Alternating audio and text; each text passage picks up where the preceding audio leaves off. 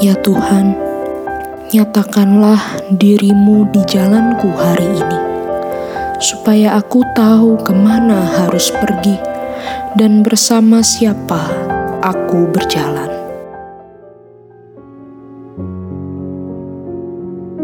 Halo teman-teman, kita bertemu lagi nih di podcast Jalan Sempit. Setapak demi setapak mengikuti Yesus setiap hari. Mari kita siapkan diri kita untuk merenungkan firman Tuhan. Mari kita berdoa. Ya Tuhan, tolonglah aku untuk dapat mengenal dan mencintaimu dengan lebih baik. Amin.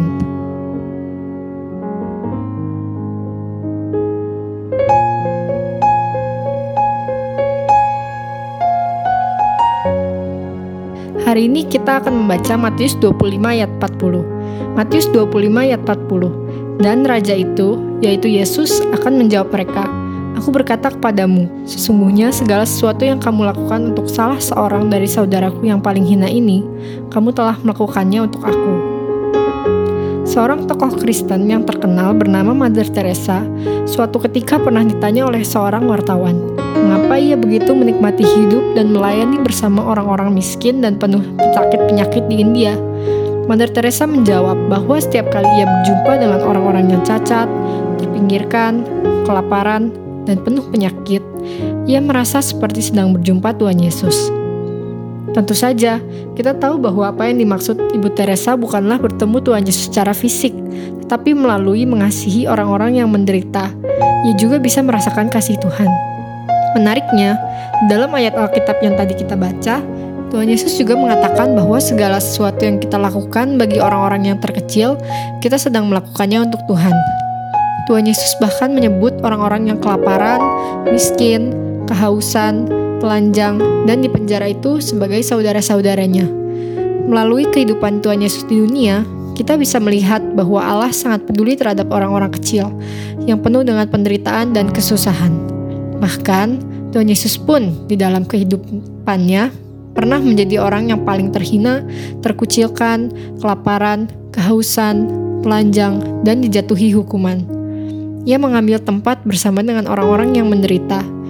Kita tentu sering melihat orang-orang yang hina dan menderita di sekitar kita. Misalnya saja, pengemis, pemulung, gelandangan, atau orang-orang yang menderita berbagai kekurangan. Bagaimana reaksi kita ketika melihat mereka?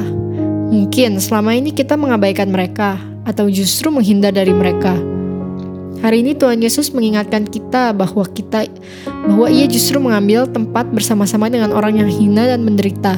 Ketika kita melihat dan berjumpa dengan orang-orang yang terpinggirkan, mungkin pada saat itu kita bisa berjumpa dengan Allah.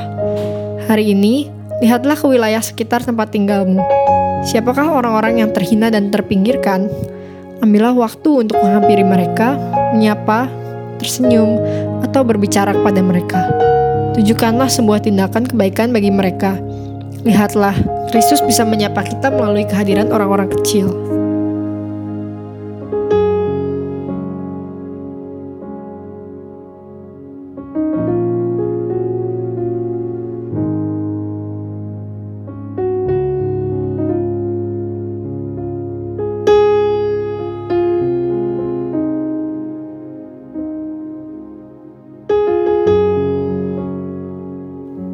Aku berkata kepadamu, sesungguhnya segala sesuatu yang kamu lakukan untuk salah seorang dari saudaraku yang paling hina ini, kamu telah melakukannya untuk aku.